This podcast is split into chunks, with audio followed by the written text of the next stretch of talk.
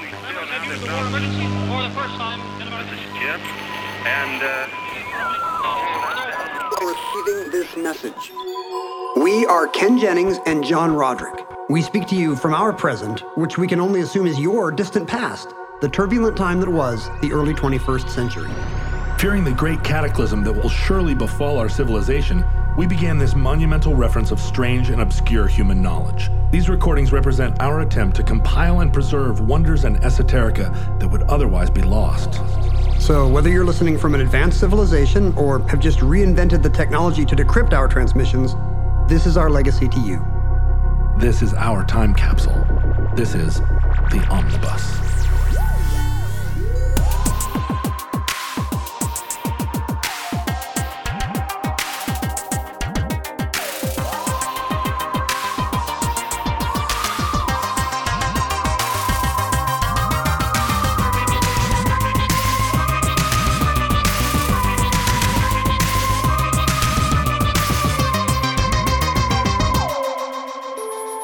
You have accessed entry 1455.PS11516, certificate number 48059, the Zaire Space Program.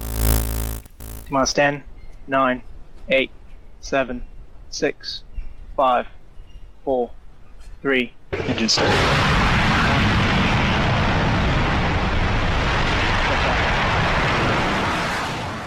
The futurelings no doubt know. Uh, I mean, for one thing, congratulations, you've gotten almost to the end of the omnibus.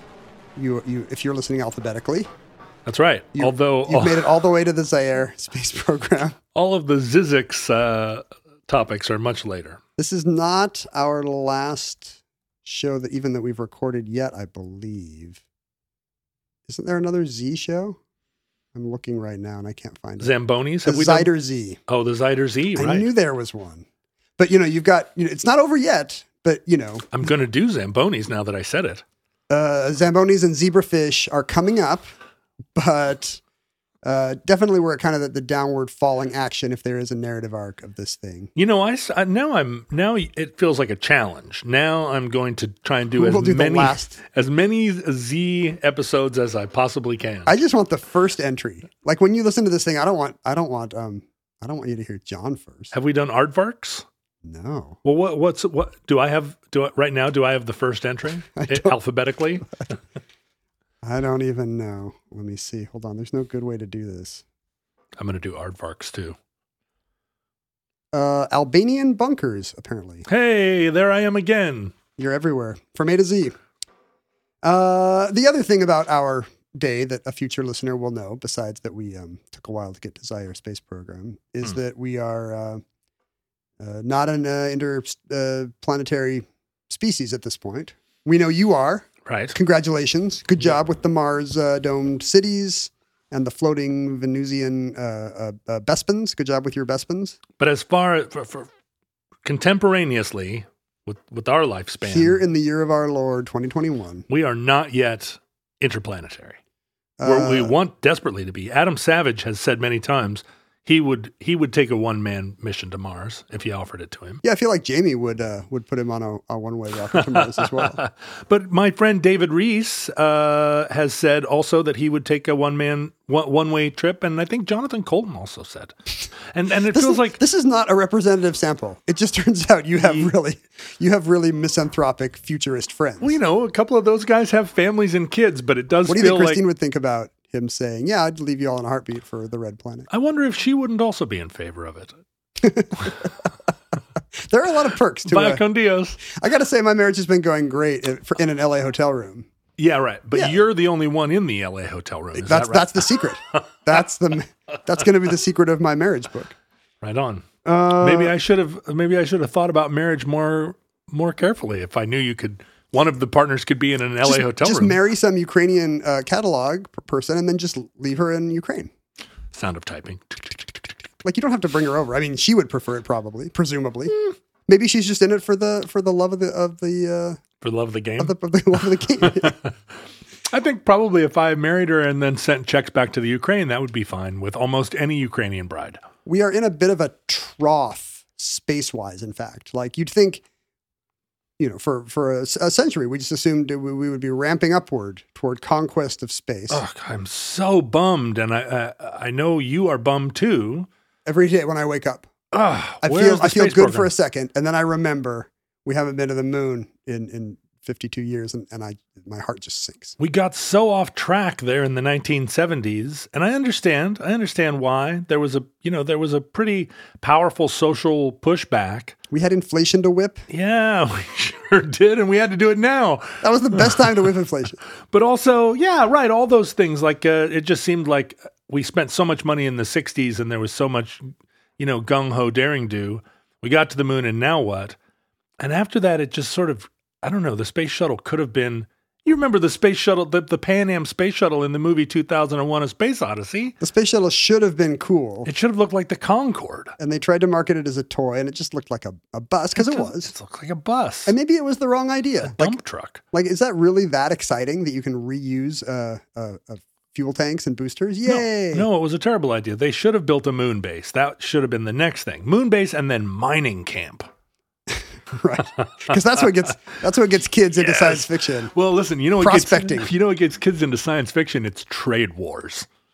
Yes, exactly. Kids today prefer the prequels right. because they love trade routes They do. and the complications thereof. Trade federations, that's right. And you like it when the maybe the people on those trade routes have maybe s- you know pretty racist accents. It's a, if if they can be weirdly Asian seeming, yeah. And then you want a Middle Eastern underclass and a Jamaican co- co- comedic class. Yeah, Jamaicans that live under the ocean. It's all very important. Boy, terrible, terrible, terrible movies. Uh, the um, but it, you know, in our day, the the light at the end of the tunnel is that our billionaires will save us. Oh, I think this I, uh, this is what makes me wake up every morning with a giant smile on my face. Thank God for the billionaires. They're they're um, once again, they're doing their part. That's why we can't tax the rich. Carnegie built us libraries, Thank you.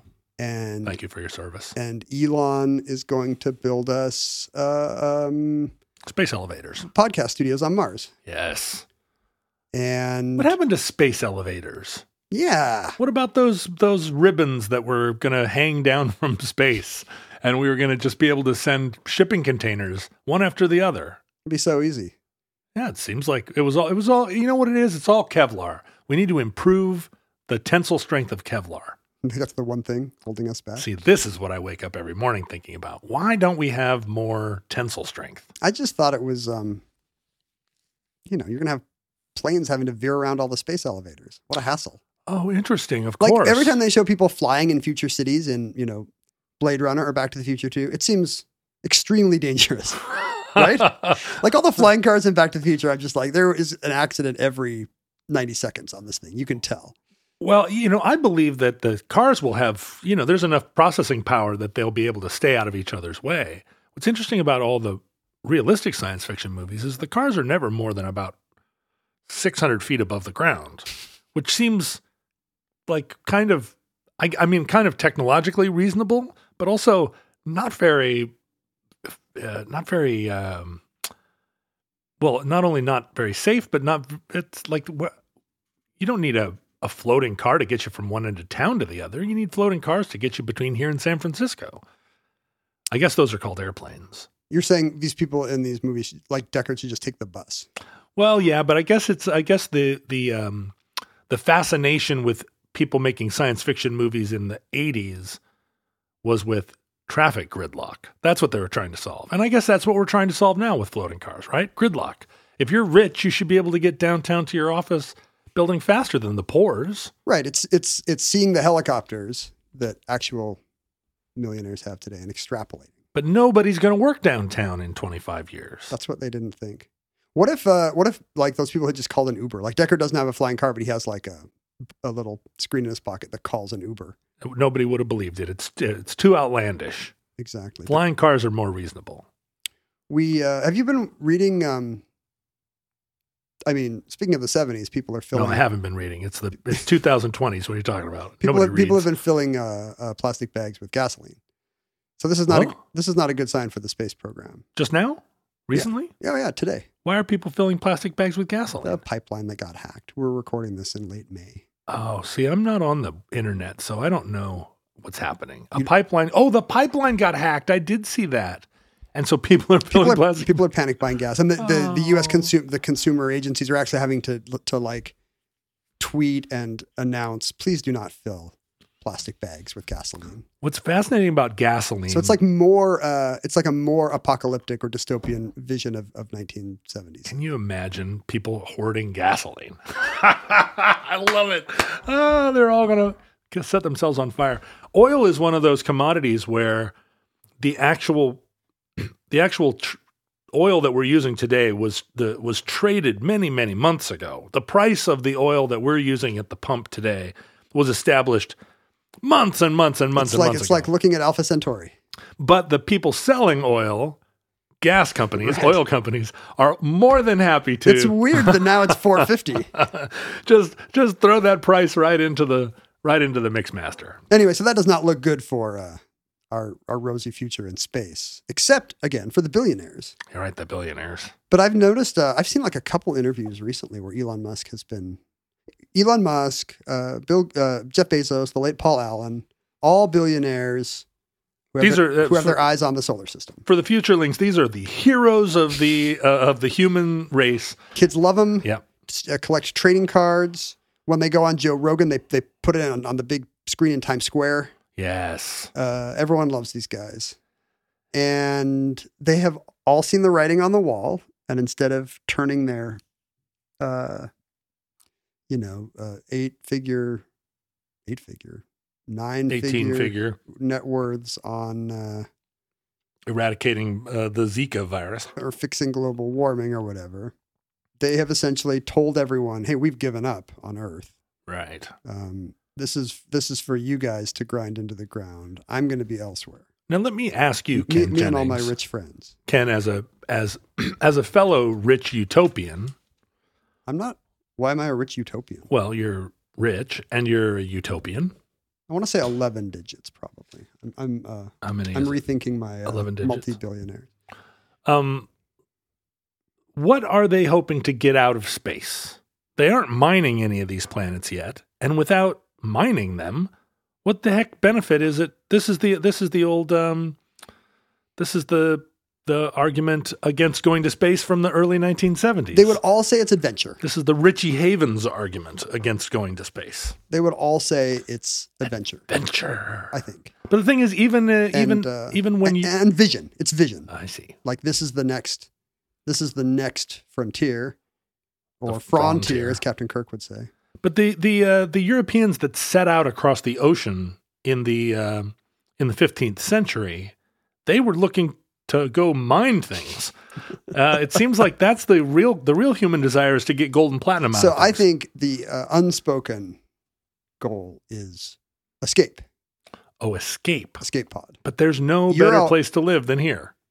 Uh, for now, I, I uh, but what if I could make? What if I'm Jeff Bezos and I can make uh, Taos on Mars for me and all my friends, and then it doesn't matter if the glaciers melt or the bomb goes off. Which I'm they've done the math and they're like, well, this is inevitable at this point. There's going to be there's going to be a, a plague or nanotech or something, meteor strike. We need a backup plan, and wh- who has the means to make sure they're part of the backup plan? Oh, me, Jeff Bezos. Mars is no kind of place to raise your kids. I I assumed that uh, Yeah, and Elon's got like eight kids. He's I- got a nanny. I thought that Mars is a great place for your nanny to raise your kids. billionaires were all going to protect themselves by moving to bunkers in New Zealand. I thought New Zealand is the Mars of the of the It's the world. Mars of the 50s. That's like uh, on the beach, everyone's like, hey, the, the fallout's coming to Australia last. Pretty sweet. but now we're like, no, whatever happens will be global. Eventually, it'll get to my polar bunker. Um, I need to be thinking bigger. I saw that Matt Damon movie. I have zero interest in going to Mars. Yeah. I would go to the moon for like a weekend. I go to Mars for a weekend. The problem is it would take like eight months to, for your for your getaway. I see. Right, right, right. Yeah. So so this is this is the future now. Private space enterprises. I- Um, I the like- idea, and it, and it kind of matches with our new idea that uh, our new post Reagan idea. The government's crap, basically. The Yeah. government just messes stuff up. It doesn't Ugh. matter whether it's you, you hate the IRS or you hate um, the Sure. Bureau of Land Management Darn old government. or you hate um, the Clintons killing Vince Foster, what, Yeah. whatever you hate about government. Welfare moms. man, I hate them. Ugh. Uh, we Oh. don't. When is we when don't is really hate them. Elon Musk going to do something about the all the welfare moms? It's kind of the same uh, impulse, I think. That we He, are uh, being sardonic, by the way, to those of you with with no calibration, with no ability to calibrate vo- For uh, vocal those of you inflection. who just read me saying I hate welfare moms on Omnibus out of context, let me just say no. They're, those are, are brave people facing challenges I've never even had to think about. right. Uh, It's a it's a uh, it's a straw man. It's a it's a boogeyman. It's a Reagan era, Lee Atwater era boogeyman. But, but, But uh, you know, we don't trust government to do this stuff anymore. I, I, frankly, I do. But yes, you're right. I don't. Sorry, a, a- a big No. swath of people, We don't. especially these these people with the illusion that they're self-made men Yes. who can do anything, are like, well, you know, I don't trust NASA anymore. Uh, you know, the future is going to be, uh, and uh, you know, as we've always said, NASA's not always been the best at branding. No, NASA's kind of. A, I know we have a lot of listeners. A lot of futurelings do work for NASA. We hear from them all the time. Love NASA. So in that sense, b- you know, big high five, attaboys. not and just girls. nostalgia for me either although that's a huge part of nasa's appeal is is uh, tall white men in corvettes Yeah, but i love it all i love the uh, the the the multicultural people landing us on mars too they In- weren't in- in tall little- in little- astronauts. they had to fit in those little those little tanks. in those little corvettes yeah, in the little little Corvettes. what's the height requirement for a mer- for a, uh, a mercury or apollo They were, uh, Astronaut. you know, they were Navy pilots, and those people aren't very tall either. Um, e- are you saying if, if i meet an astronaut he's going to be like my height 5'10 and a half or shorter average height of Mercury astronaut. i mean buzz aldrin is 108 and so he's probably lost an inch Uh, because of the small space inside the Mercury spacecraft, candidates could be no taller than 5'11 and weigh no more than 180 pounds. buzz aldrin is uh, my height Look at that. uh, well that's nice Yeah. that I Uh, so, might be able to beat up an astronaut. so it says Living an- the dream. the average height of an astronaut is between 62 and 75 inches. So I looked at Buzz Aldrin's height, and Google helpfully says people also search for Neil Armstrong, 5'11, Michael Collins, 5'11, Hank Azaria, 6 foot. Hank Azaria. Uh, I'm trying to figure this out. Was he, uh, Harry Shearer's on the right stuff, but Hank Azaria is not. What is the connection between Hank Azaria and astronauts? Um, is it because he's named Hank, the most astronaut name? the last Hank. Uh, I The don't shortest know. astronaut was Peggy Whitson, who was, I think, five feet tall, and she was on the. Uh, she was on. Oh, she was the first female commander of the space station. Did you know in there is one 2007. Vostok cosmonaut still alive? What really? Yes. Wow. Oh, Are they like ninety-five? I bet the. I bet their chest is adorned with so many flashy medals. I was hoping I could get you on the pronoun, but you kept saying they. It is Valentina Tereshkova, the first woman in space. well done, Five five. Valentinan. And uh, and only eighty eight because she was like you know, she was like four and a half when they put her in space. She was like Webster. um why are we talking about that? Right. Because the astronauts are in the corner. Oh, no, Billionaires. but I know, but I, but I still like like NASA's NASA's new albums are great. Yeah, yeah, yeah. No, no, no. It's all right. They just had a weird Christian period in the seventies. Pathfinder The 80s. and Perseverance. I mean, the names are too long. Sojourner. The names are all like ten letters, but uh, but great little rovers. Why did they stop naming them, naming them after Greek gods? We could have had the Daphne program. We could have had the Eos or the Isis program. Well, Sojourner is explicitly uh, multicultural, which is something that will come up in this episode. They Is they it asked them, named after Sojourner Truth. kind of they asked American school children to submit essays about you know which famous woman would you name the probe after, and so you know Oh, all, wait a minute. the, the Mars the Mars mission. Sorry, after and they got a lot of you know this would be the Sally ride or this would be Yeah. the and but Sojourner is just sitting right there because it means Right, you know uh, traveler. traveler wanderer um, and it's Sojourner Truth. So they, Even you know, better. so that's kind of a big step away from kind of these classical masculine uh, Greek, you know Apollo. Yeah, but Mercury, Minerva. they're, they're all male. Think about Minerva. What a great, what a great. Uh, I feel like in sci-fi it's often Artemis because it's like the oh, right, right. you know Apollo. oh, It shouldn't have been Apollo anyway. Apollo's a sun god. It always should have been Artemis. But Oh. I don't know if we ever actually used a goddess for any of these things, did we? No, unlikely.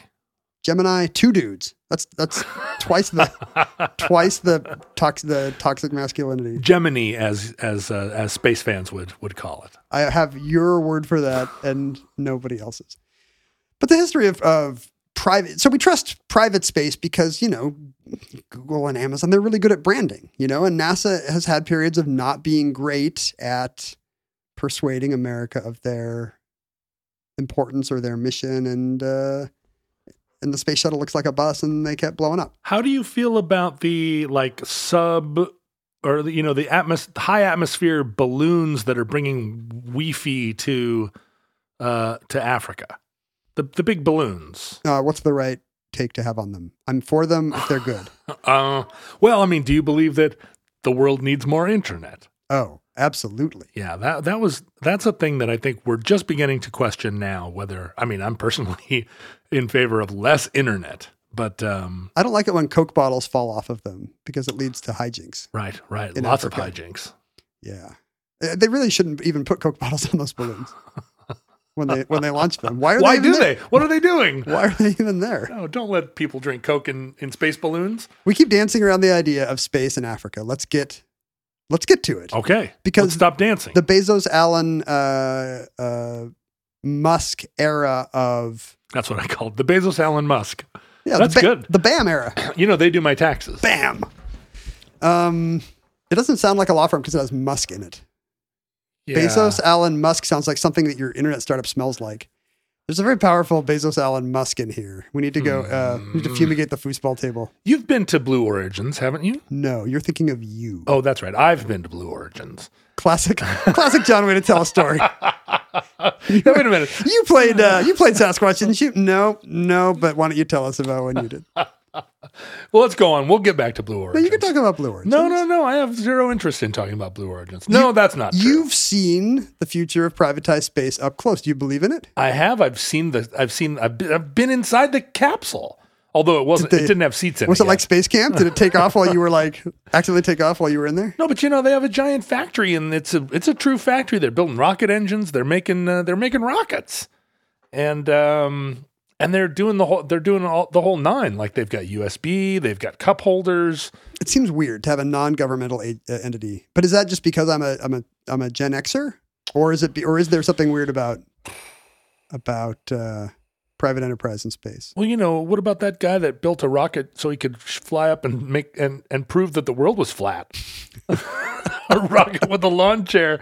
I mean, he's building. People have been building rockets in their backyards all, e- ever since Goddard. You're saying the Montgolfier brothers build, you know, sending up a sheep in a in a hot air balloon over Paris. th- th- This is just the spiritual descendant of that. You can't keep mankind on the Earth. Well, no, I wonder is is the fact that we think of the space program as a as a uh, like a statist enterprise, It's just a Cold War side effect. That's an accident. or or you know, or a mid century uh, a mid century, yeah, right, or uh, like a World War II fallout situation. li- You know, fallout maybe being the wrong choice of words, but but if Consequence. consequence. If it hadn't been for World War II and if it hadn't been for the kind of uh, Rooseveltian uh, mega government idea of how we how we or Eisenhowerian sort of you know b- build the highways sense of what government does, maybe it would have been a private enterprise all along. It would have been, I, Whi- NASA would be in White Plains, New York. I know our libertarian listeners are jumping for joy that I'm making this argument. I'm not sure I believe it, but it's interesting. All we needed was some Ayn Randian hero in the 50s, like standing astride a big Saturn rocket like Howard Rourke, yeah, that's right. um, getting ready to um, uh, boink Patricia Neal's brains out. it does feel like you could not have had a you could not have had the um the Apollo program that that that, that accomplishment was so great no industrialist you know the, the Ford Motor Company couldn't have accomplished it. So the line here is that the, the U.S. had to do it because the Soviets were doing a governmental entity, which means it's communist, the idea that, uh, that Yes. private billionaires should not be in space. I want but It's Marxist Leninist. they're never well wait a minute I mean the Mercury program those rockets were you could have built a Mercury rocket if you were General Motors If you were Tom Swift, don't you think Couldn't have, couldn't General Motors if they'd had if there had been a mining concession, they could have built a Mercury rock, but they couldn't have gotten to the moon. So mining is straight out.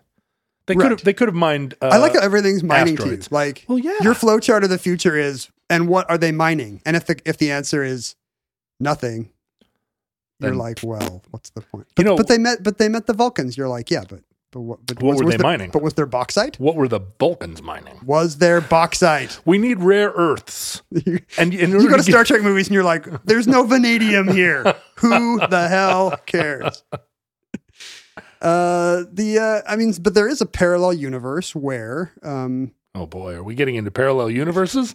there's a po- there's a possible way the 20th century could have gone where Right. uh, private space exploration started much earlier and in fact in sub-saharan africa so let's introduce uh, the protagonist i don't want to say hero of uh, of this entry lutz uh, tilo kaiser he's german and his name is kaiser Yeah. which is a little bit on the nose Well, a- as soon as you said Lutz, I was like, the Zaire space program.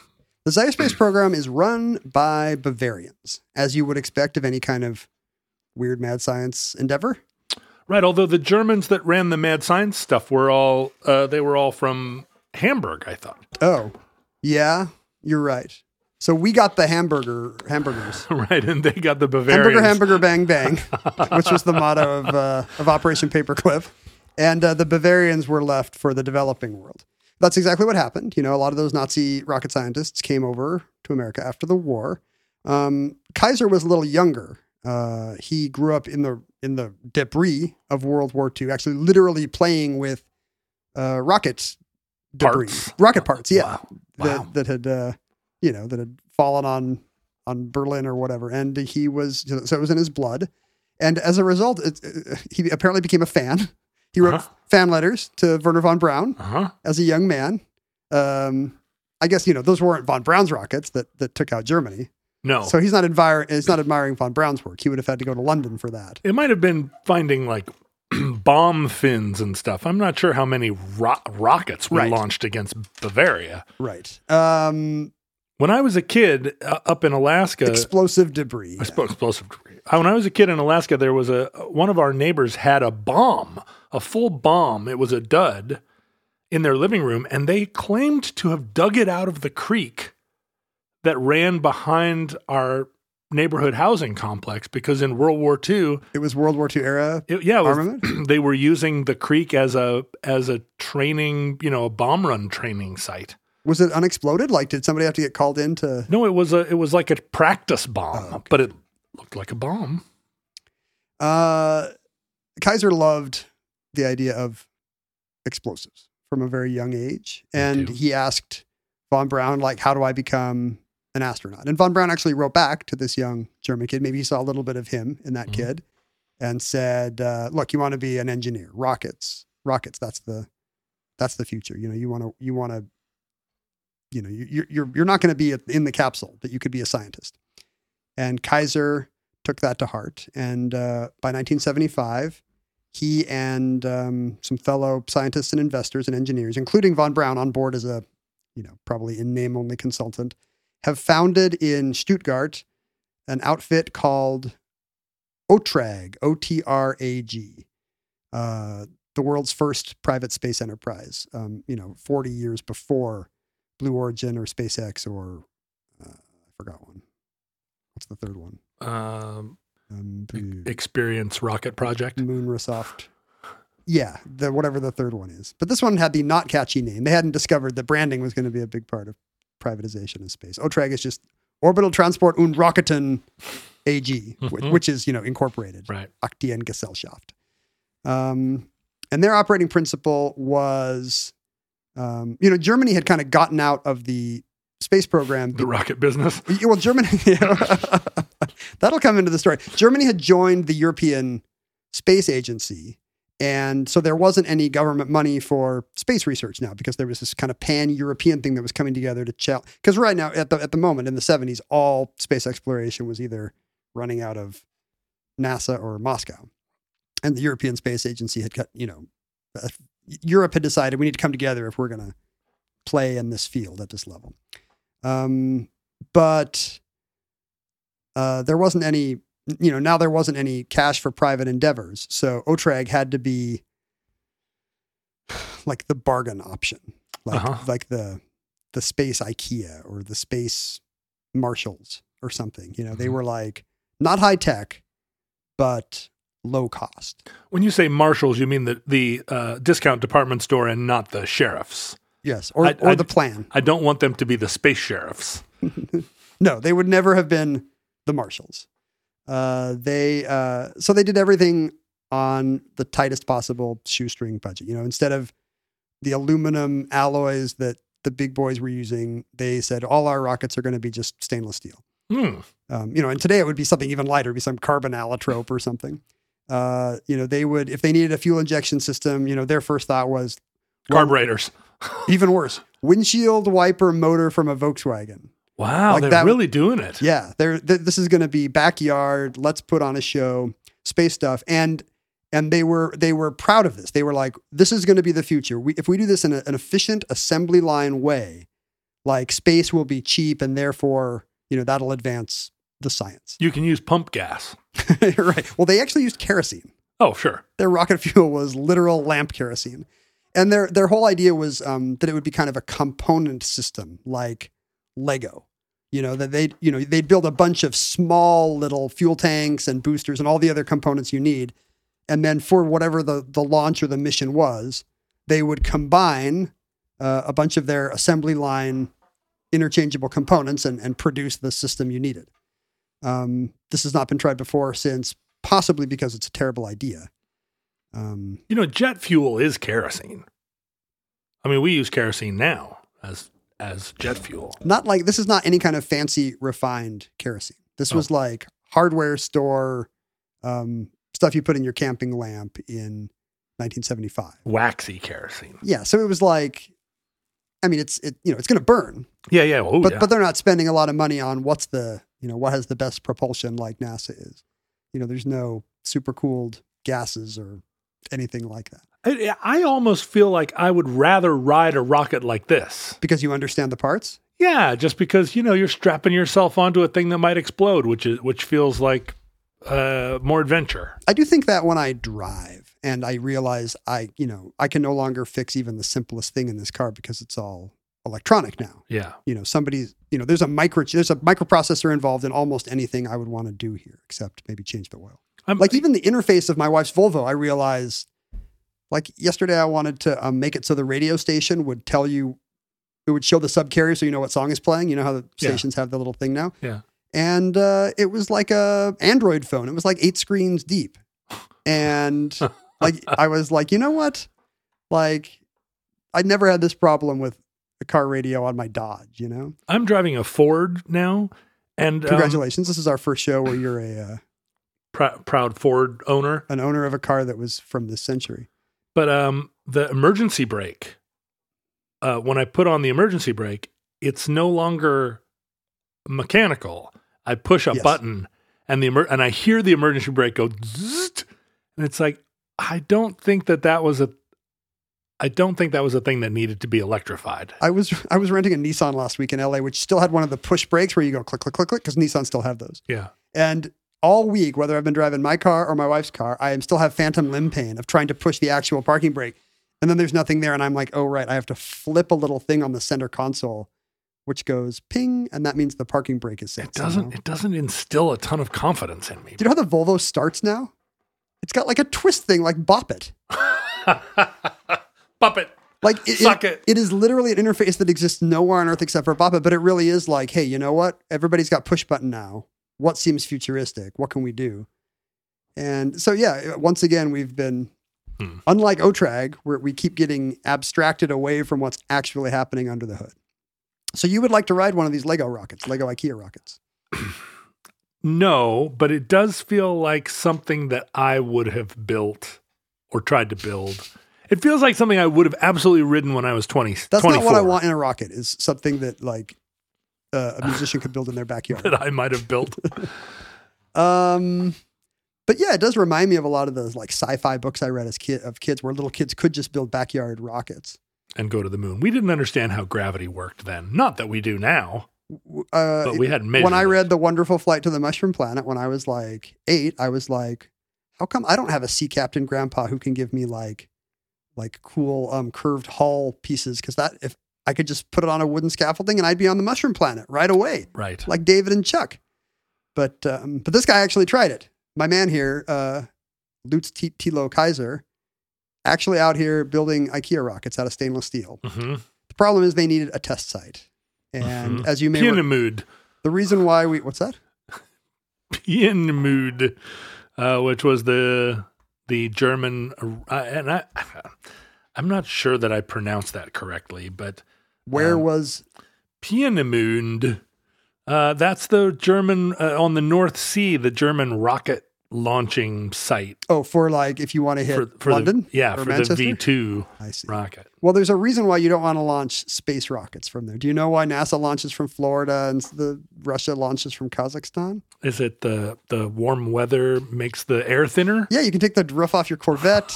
uh, oh, it's just clear clear skies. Uh, it's uh, clo- the closer to the equator you are, the faster the Earth is rotating, Oh, sure. and therefore, I mean that's one thing you you gotta you gotta give the equator. centrifugal It's sure force rotating faster than we are. or centripetal force. Which is it? which Uh, centrifugal is illusory and feels like it's pushing you outward. Hmm. Yeah, it's yeah, it would be centripetal, but yeah, you um, it's Yeah. easier to get to Slingshot. escape velocity because the Earth is pushing you at a faster speed there than it is at at uh, at Stuttgartian latitudes. But Cape Canaveral, I mean, they could have gone down. The United States at that point in time could have gone down and colonized Ecuador, right? It wouldn't have been that much harder. Kind of surprised they didn't. I Yeah, wonder. me too. Uh, I haven't done the math. I wonder how much better it is. Like, I wonder if you get most of the bump just from just from getting to Florida. Or like build a space station in it, or space pla- uh, rocket launch place in American Samoa or something. It just, uh, I'm surprised that. Well, the European Florida- Space Agency, I think, uses French Guiana for that reason. right? Well, I mean, and also the fact that they haven't given it back. hey, they, they, they, look, they look at a map and they're like, "What didn't we give back? Yeah. Bingo! Curacao. Right here." Um, so they need someplace equatorial. And in 1974, Don King enters the story. No, he does not. yes, he does. Is this this is right after the rumble in the jungle, right in Zaire? That's what happens. So, um, you know, Congo got its inter- the, Wait, did I get that right? Yeah, that's right. Yeah, There's a rumble in the jungle. Con- there's a Muhammad Uh, connection. Ah, Ali connection. here. Wow. So, um, you know, in the 1950s, when the Democratic Republic of the Congo received its independence from Belgium, you know, it was run by Thank God. dr- democratically. Yo, I still celebrate that every day. wh- which, or every and, year. and which and which day of the year do you celebrate uh, Congo's uh, Independence Day on? I picked oh, August 4th. Something about that day just conveys yeah. Patrice Lumumba to you. Yeah. So the democratically elected um, kind of nationalist, you know, the father of the Congo is Patrice Lumumba. But in 1961, he is overthrown by um, Joseph Desire Mobutu. Uh, good old Mobutu, the name comes into play. Yes, uh, he will change. He will Africanize his name to Mobutu Sese Seko, getting rid of the French colonial part, Right. and he will rebrand the Congo as Zaire. uh, an, an African place for Africans, which is funny because, you know, Congo was the original name of the tribe there. Zaire is a Portuguese word, but at least it does come from Nzera, the local, the local word for river, which is what they call, you know, they called the Congo River the Nzera Congo, the, you know, the river that flows by the Congo people. Uh, so, you know, it's kind of legit. So it's Portuguese for river. Well, it's Portuguese for The, that the particular name river. of that river. Yeah, it's I see. Portuguese for the Congo River, which comes from Nzera, which just means, you know, all rivers just are the local name for river because, you know, if you're a tribe living next to the Missouri River, that's the river. It's pretty good. Right. Columbia River is not named after the local word for a river. I'm sure the native word is. Columbia? You think this the you think whatever the coastal tribes called it, we think they called it the Columbia. No, they absolutely didn't call it the That's what Columbia. I'm saying. I see. Their name would have been the equivalent of Nzera. Something else, right? They just would have called it The river Big or River. Big River, yeah, Yeah. because they they didn't know there were bigger rivers. that was the biggest river. I, and it's I, a pretty good one. I'm not even sure there are bigger rivers. you're, you're, you're a flat. You should Prove build, it. build a lawn chair to go into space so that you can see if there's a bigger river than the Columbia. Um, Mobutu it runs a terrible, corrupt kleptocracy for decades. Mobutu installed himself in 1961. I believe so. Yeah. Wow. Now I'm going to check the date. And I'm going to do it without stopping tape, just so that people know that I'm not like. Yeah, no, he overthrew the government in 1960. In 61, he executes Lumumba. Um, and uh, he kind of runs a weird kind of, you know, eh, kind of maybe the um, the North Korean game of, you know, I'm the little fish. I got to play everybody off against each other. So, you know, this guy's um, this guy's Pan African, but uh, you know the the communists, the Russians are next door in Angola, Right. and he wants you know he doesn't want to cut off ties with the West, so he's anti-Soviet.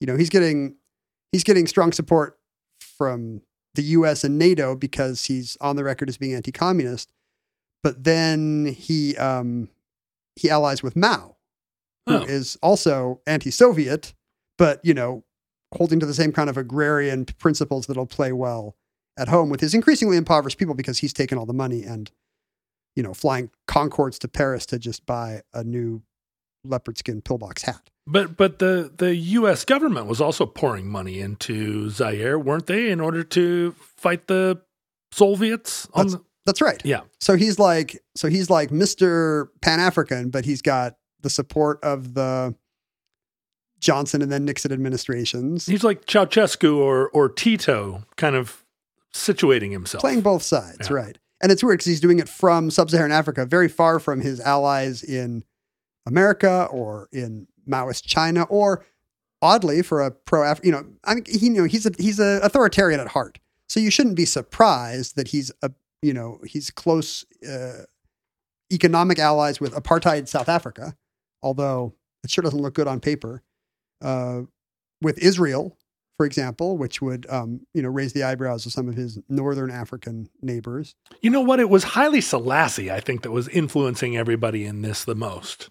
You know, he was sort of behind that Pan African same same exact period of time. That's right. And uh, I mean, Selassie's a little earlier, but you know that's a vision of Africa that was never colonized except for a brief Italian adventure. Right. You know, so it's a it's a, Lol. it's a thing. So there's some symbolic pride to it, and we should we should get to that because that's that's the whole reason why he wants a space program is because that's prestige and the future, and that's the same reason why uh, he meets with Don King about finding a place to put an Muhammad Ali George Foreman match. This would obviously be the biggest heavyweight boxing match of the early '70s. Which was a time when the heavyweight championship of the world was still a major social sporting event. No bigger sports event really, and like two larger than life. Fig- I mean, Muhammad Ali, the the great um, mouth of the 20th century, Right. and then you know his perfect counterpart George Foreman, who is not the cuddly man of our era, the cuddly family man of our era, but just a menacing, a tight-lipped bruiser with little to say. You know, um, you know the perfect counterpoint to Ali's agility and uh, and uh, braggadocio. But there was no bigger sports figure than Muhammad Ali in the at at this point. hard, hard to say there's a bigger cultural figure, white or black. I mean, he's he's a colossus, and he's missed he's missed the ba- best years of his career due to his um his ban for his opposition to the Vietnam War.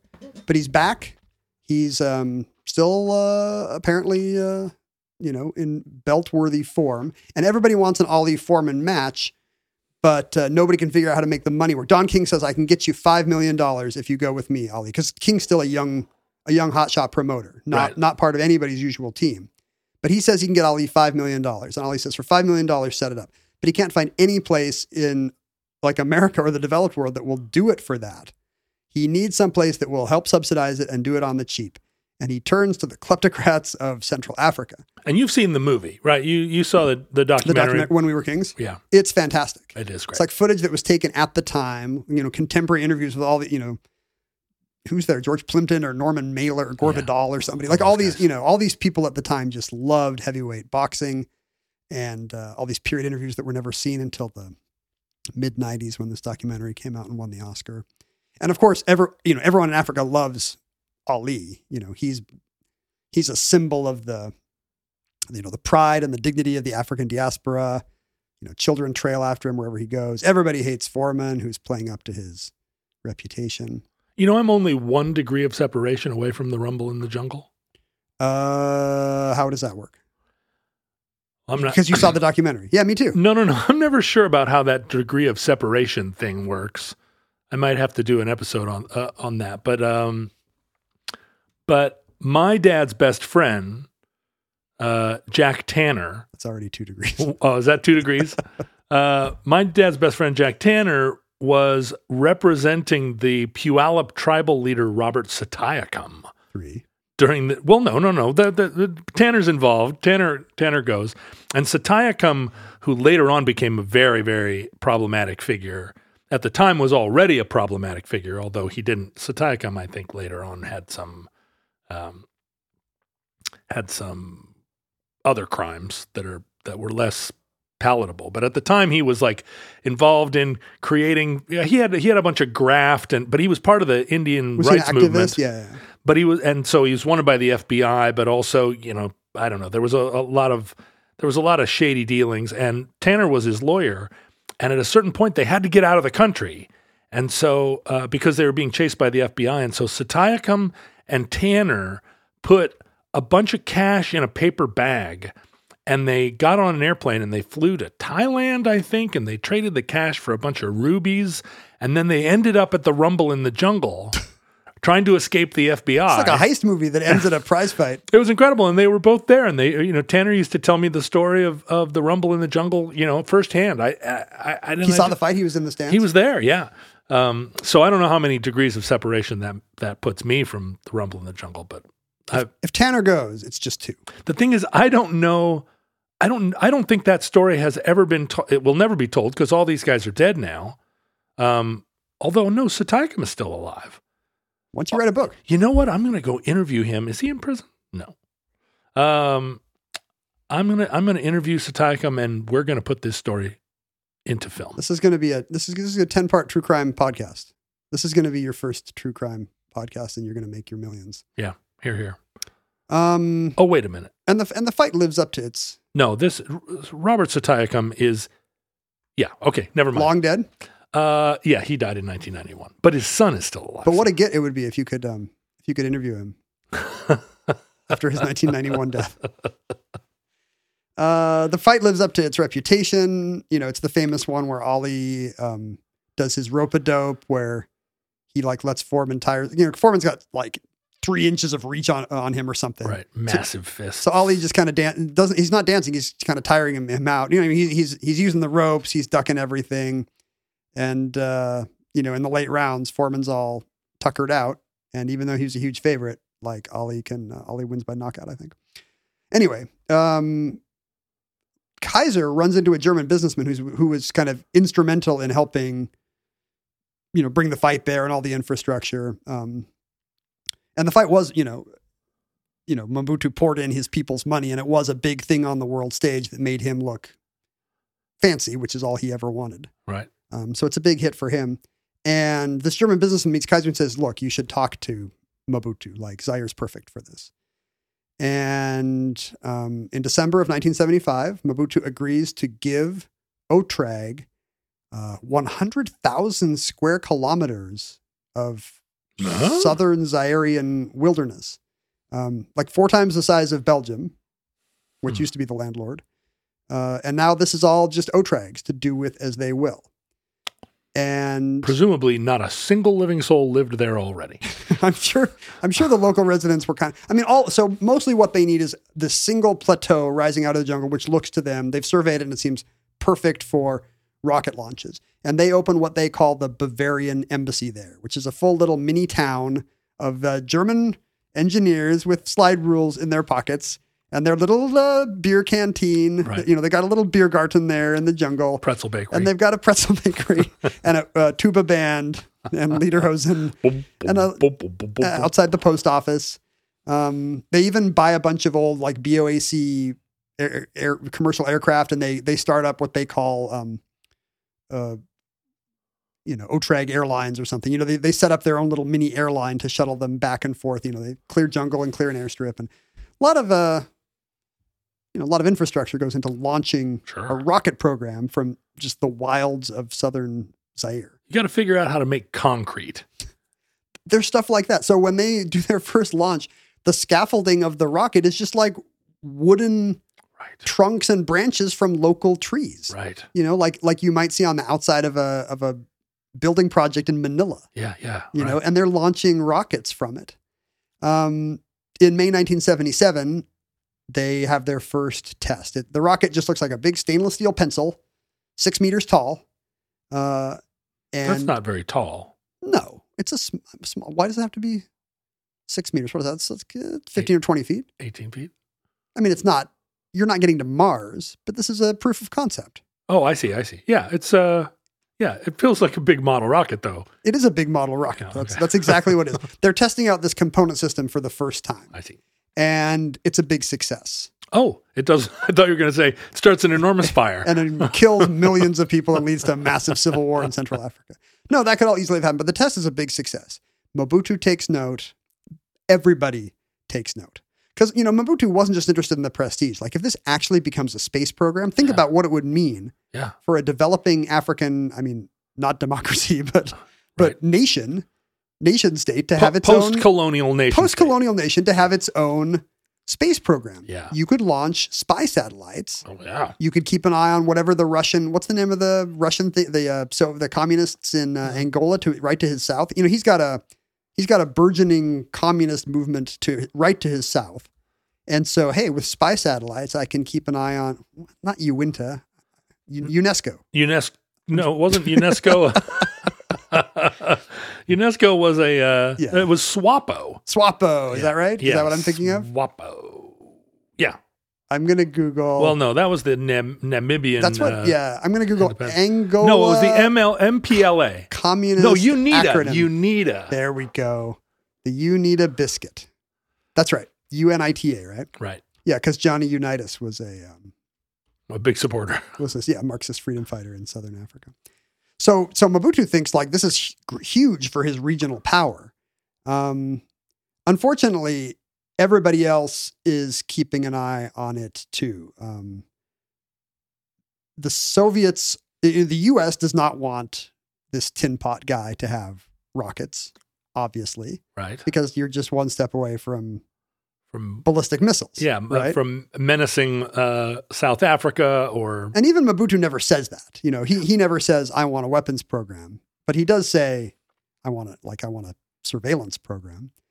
Uh, the Soviets hate it because you know he's going to be he's he's a pro Western influence, threatening, um, you know the the possibility of global revolution in Southern Africa. Right. We have. We should say that this was that that post-colonial Af- Africa was a real chessboard of the of the superpowers during the Cold War. and Which they- government is our puppet and which government's their puppet? Yeah, and they they but they almost certainly did not want any one of those governments to actually attain any To attain orbit, right.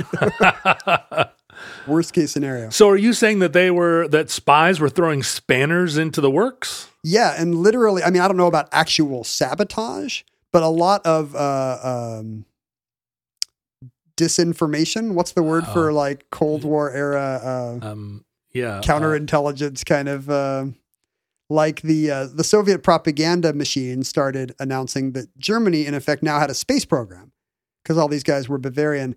And you know, if Germany is now launching spy satellites, this actually goes against the de- Oh. the demilitarization of post-Nazi Germany, the Brussels Agreement of 1954. they're appealing to the UN to Yeah, shut it down. They're saying they're saying, "Hey NATO, what's this deal? Like Germany can't be launching rockets. You remember last time Germans had a rocket button, right?"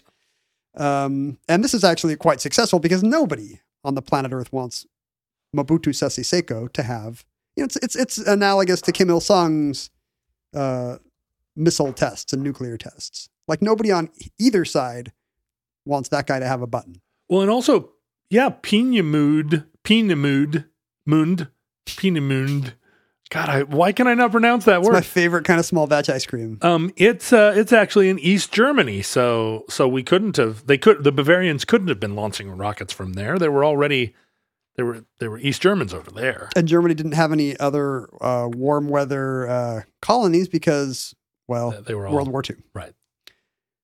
Um, but luckily, Mobutu was there, and the you know, and Russia starts the Soviets start spreading rumors that um, this is going to be a weapons program, which makes everybody more nervous. Gaddafi's now not into it. Gaddafi's going to come into the story in a second. Oh, Of course, of course. So there's, there's a second test which is successful, and uh, Mobutu is now happy enough that he actually travels to the Katanga province for the third test, um, and is proudly there as the rocket launches and immediately nosedives back to Earth. A huge, Mm. embarrassing disaster, and Mobutu is Man. humiliated. Yeah, Yeah, yeah. he's Uh, he's been made a fool of. He cancels funding for the project. He tells them they can't have their you know access anymore. Oh, I wish he'd gone to the first launch. he'd be some, he'd still be the president of Zaire today. there wouldn't be two Congos, which is confusing. Zaire would have a moon colony. I still feel one of the Congos should have to rename themselves, not for any kind of ideological reasons, but just because we now have the Democratic Republic of the Congo and the Republic of the Congo. Right. Well, this is the Macedonian problem, right? Yes. Yeah. Everybody's fighting over the historical name. But in this case, I mean, the Republic of Congo, it implies they're not democratic. They've, Oh. got, they've got a neighbor that's, it would be like if Canada was called the Democratic United States of America. Yeah. Would we put Ooh. up with that? Dis. I mean, it would be true, but we wouldn't love it. it could have been the former Congolese Republic of the Congo. Yeah, I love the FCRC. Uh, and unfortunately, I mean, and now that you mentioned, like, was there Soviet, uh, like, was there sabotage going on? Shortly after this, after this rocket exploded for the first time, a boat accident killed a lot of the leading scientists on a, on a local river. Uh huh. Boat accident. So I'm not going to say that this was a Oh. operation. a, uh, a, a boat. That this is no boating accident. the whole thing falls apart. Um, eh, it, just within a matter of a couple of years, and Zaire's space program is no more. What Oh. what happens to to Lutz and his new wife? He's got a, he's got a new young wife. I think he's been married twice, but he's got a new young wife named Susie. Is she Congolese? No, Oh. she's she's um, Also extremely Bavarian. extremely extremely German.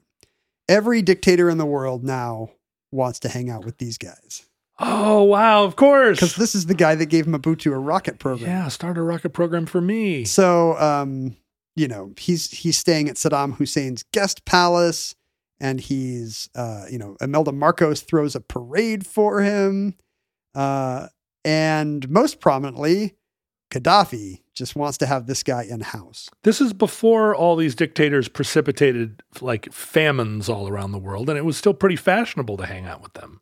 Yeah, all these uh, all these dictators. The main thing you knew about them was um, how eccentrically and lavishly they dressed. Yeah, they all drove Mercedes 600s. They, you know, Imelda Marcos had eight thousand pairs of shoes, and and um, Fun times. Mobutu had all the leopard print. I mean, it really probably honestly helped minimize their atrocities, which is a very smart move then. Sure. If you're going to kill a, an ethnic minority, like have a big fun shoe closet. That's what Ellen DeGeneres did.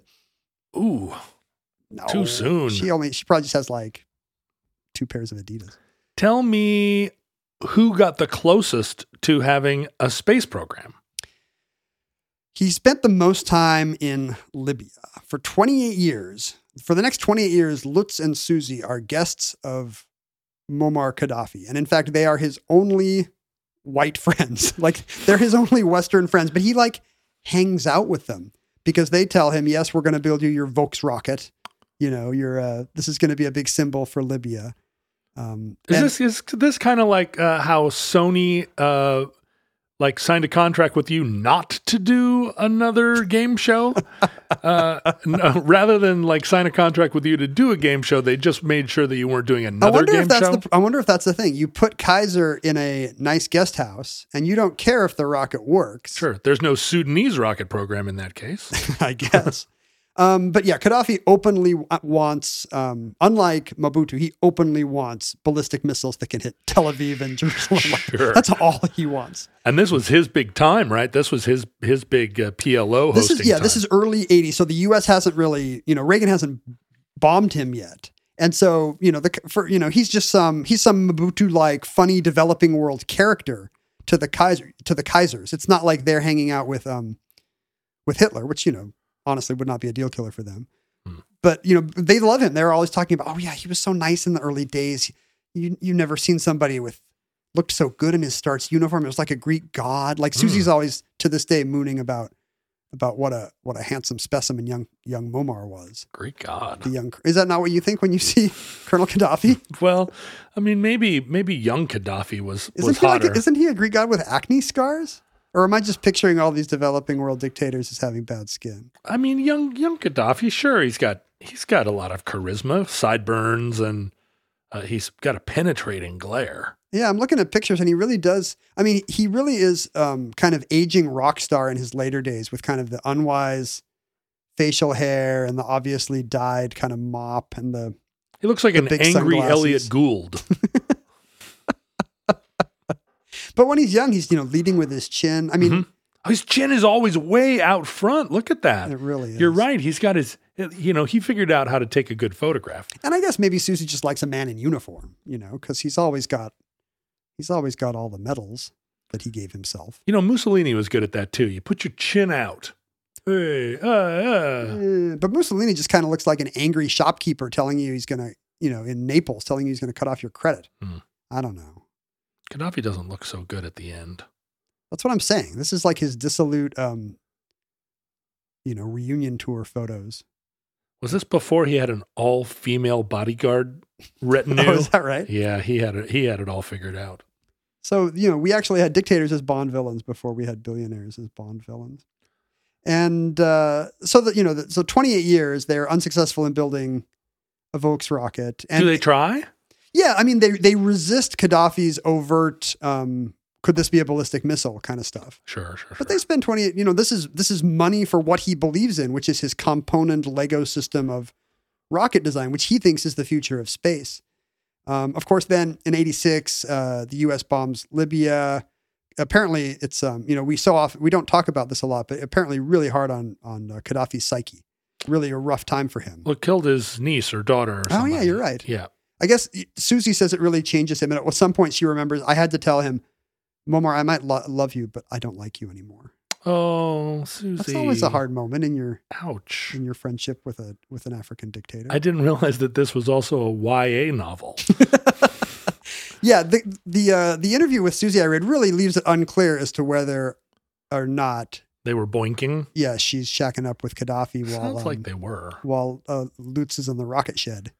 So Lutz never made a rocket that went even into the lower atmosphere. He never did, and in the year 2000, having lost his, you know, i- i- and uh, you know. i- Israel, much less the you know the Arab powers, much less Israel, are not crazy about Gaddafi having this program anyway. So there's tons of op- of global opposition, as you can imagine, to him trying to build rockets for the new the new NATO boogeyman. Right. Mo- Mossad was probably stucks netting the heck out of all of their. Every time they hooked up a PC, it was like, bzzzt. in the year 2000 with uh, the with Gaddafi's uh, days kind of numbered, uh, he and Susie decide to leave. They retire to their own island in the Marshalls, uh, in Oh. Micronesia. who's paying for their island? Yeah, maybe they uh, they got a nice stipend to get the heck out of Tripoli, I guess. Okay. Um, where where they open a, a gazette- guest house, you know, you, you for, Gu- for guest seven hundred house? bucks, seven hundred a guest house for seven hundred bucks a night, you can stay in their their you know kind of luxurious cabanas, and and Susie will make you lemon cake. Uh, they, uh, by all accounts, spend most of their days naked, um, kind of mystifying the locals. But now in their 70s. yep, the, exactly who you think would be naked in Micronesia: seventy-year-old Germans, S- saggy, leathery seventy-year-old Germans. I mean, they the, in Micronesia they are causing a lot less. They're a lot less dangerous than they would be anywhere else. The president of the Marshall Islands does not want them to build Lego rockets, luckily, Right. so they can live in happy retirement where their hobbies uh, apparently include, troublingly, in the Guardian profile I read, just an amazing collection of Third Reich memorabilia. Another huge shock. Like they literally have Oh, uh, dear. what they claim to be a framed original Hitler up in the up in the living room next to a Matisse and a uh, like a Chagall or a Renoir or something. Oh. Chagall's probably a bad call. It wouldn't be a Jewish artist. Probably a Renoir. but they uh, they had an original Hitler. They have a, an original Hitler. But they And also have a they also have a, like an impressionist art collection. apparently, yeah, d- very Oh, depraved art. Wait a minute, where did they get those paintings? Hmm. Yeah, who- whose paintings were those really? Mm, Uh, no, I don't think the art was Nazi, except for the Hitler, which was as Nazi as art can get. Sure. Uh, also, um, in the Guardian piece, they complained that their signed Mein Kampf has recently gone missing. Someone stole their their signed. Copy Someone of- in Micronesia was like, I'm going to use this as firewood. I bet it got out of the country. And Kaiser eventually died in 2017, having never brought um, you know, Mobutu's vision of a of an African space program to pass. Is Susie still alive? I believe so. And more more to the point, is she single? You know, this um it's tempting to end there on such a delightful bon mot. Yeah. But I you know, I do want to mention kind of the the the modern reflection of this, which is you know, nineteen the late seventies when he's building trying to build space rockets for Africa, it predates what we now call Afrofuturism.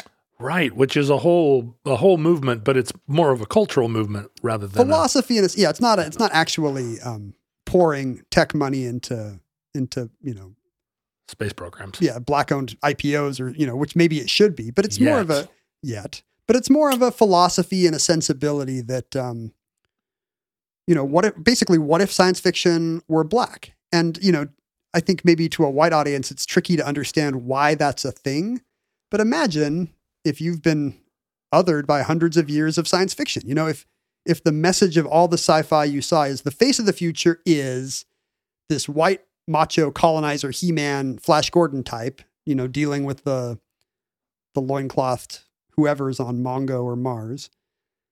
Or, you know, maybe even worse, you know, you're kind of your Heinlein crew cutted technocrat with a slide rule.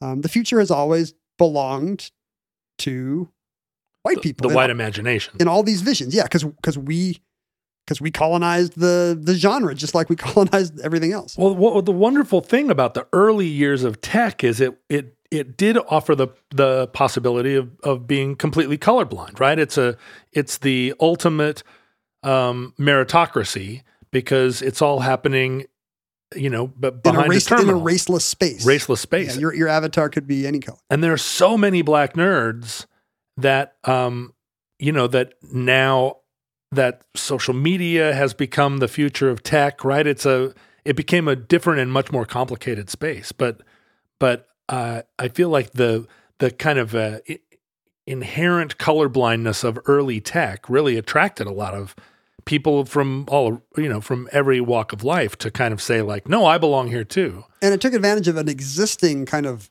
black nerd culture, which is you know a story that's not often told, but um, but goes back to you know first of all uh, you know generations of people who you know who who wanted who liked the um, the rule breaking and the kind of the open frontier nature of sci-fi, you know, which Right. is escape. You know, it's escape from from into superpowers or the solar system, but it's also an escape from a history of jails and auction blocks and overseers. And, you know, it's a future where anything can happen. But more to the point, I was reading an interview where, with um, Samuel Delaney, like kind of the, the first African American great science fiction author.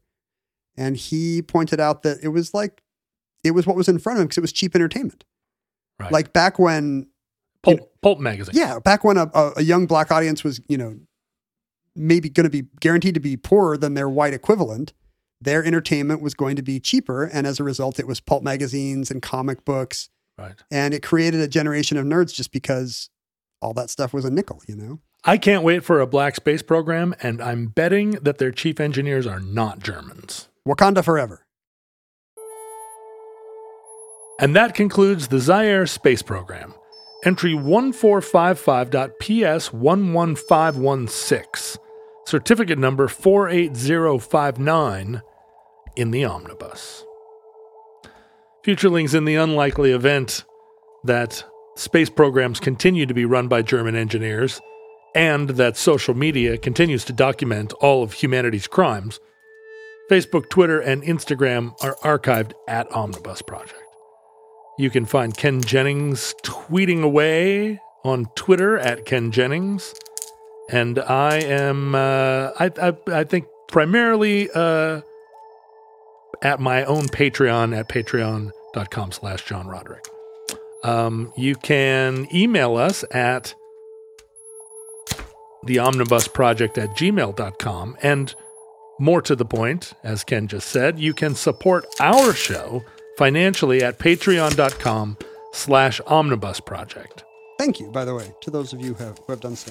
And our patrons at patreon.com slash omnibus project have uh, a whole panoply of, uh, of extra benefits. Ken is ripping some paper on some physical mail we recently received at P.O. Box 55744, Shoreline, Washington, 98155. This is uh, this is our mailing address, and you can send us postcards and packages. We get wonderful things. What did we get today, Ken? Here's a postcard from Ari.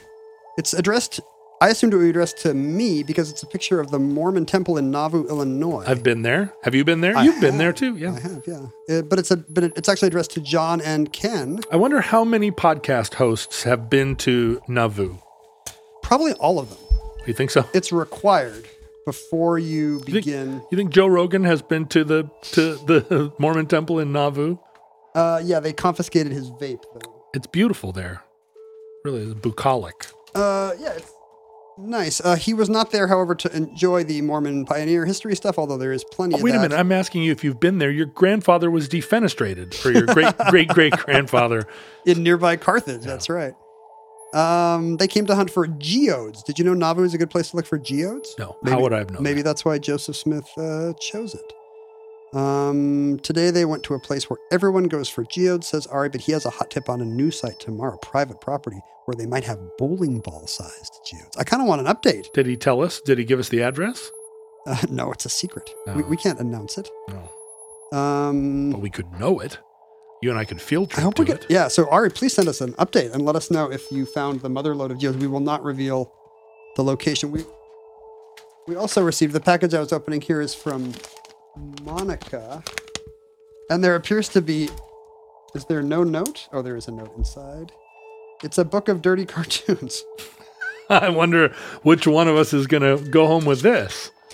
Uh, we mentioned um, we mentioned Tawana Bibles in which show? Tijuana Bibles, Oh, I can't remember. Chick Tracks. Chick Probably. Tracks, Yeah. almost certainly. they were the you know there were these little mimeographed comic strips where your favorite cartoon and uh, Sunday funnies characters get up to, Right. to Like very explicit hijinks. the internet version of it is the is all the Simpsons Rule 42 sites. this is fantastic. Monica has uh, has noted in the past that she has seen every episode of Jeopardy. Is that even possible? All the way back to pre Alex days? Fleming era. She used to watch it in the 60s. And then when it came back in the 80s, she was a new wife and mom, always preparing dinner. So she always had it on. She even watched it if we were out of town, just like Rain Man. Whoa. But she says her streak has been broken Oh no. because, um, Because you couldn't stand LeVar Burton. no, NBC. NBC fought with Comcast, so she lost her feed. And then the affiliate preempted. She must be from the Twin Cities because uh, she said it got preempted for the Derek uh, Chauvin trial. oh sure. Am I saying that right? Yeah. Chauvin. who cares? That guy doesn't deserve to have his name spelled right.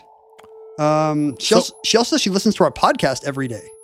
Every day. Do you think she breaks each show up into three pieces, three and a half pieces? Or- Maybe maybe she's she's listening to back catalog. You know, people like to listen to the episodes over and over because there's so much to glean. and then she said, "Whoa!" Sent us this extremely explicit book about Betty Boop and um, and Dagwood Bumstead um, getting it on. Hello. So this will this will be something for you. she also sent a cash donation. What if I get the cash and you get the dirty pictures of, of Blondie? No, those th- th- that looks like two crisp twenty dollar bills. You might want to see what Dagwood is packing before you turn down that offer. Well, I mean, I'm gonna get this anyway. You know I'm not taking that home. yeah. Oh yeah, look, it's all it's really happening in here. Yeah, every- Flash Gordon, Dick pu- Tracy. Putting the flash back in Flash Gordon, putting the dick back in Dick Tracy, putting the wood back in Dagwood Bumstead. What's wonderful? It's got it all. Is all of the all of the heroines, uh, all of the love interests here? They all have that great, uh, like super short flapper haircut, Yeah. which I find very appealing. Well, this is right up your alley then. I hope you I hope you enjoy. Well, Oh, the Marx Brothers. Yikes! Whoa, really? That's not something I wanted to see. Is Margaret Dumont the uh, the love interest? Oh, let's see here. Yeah, no. That's delightful, Monica. That is not at all what we expected to receive from somebody who's seen every Jeopardy.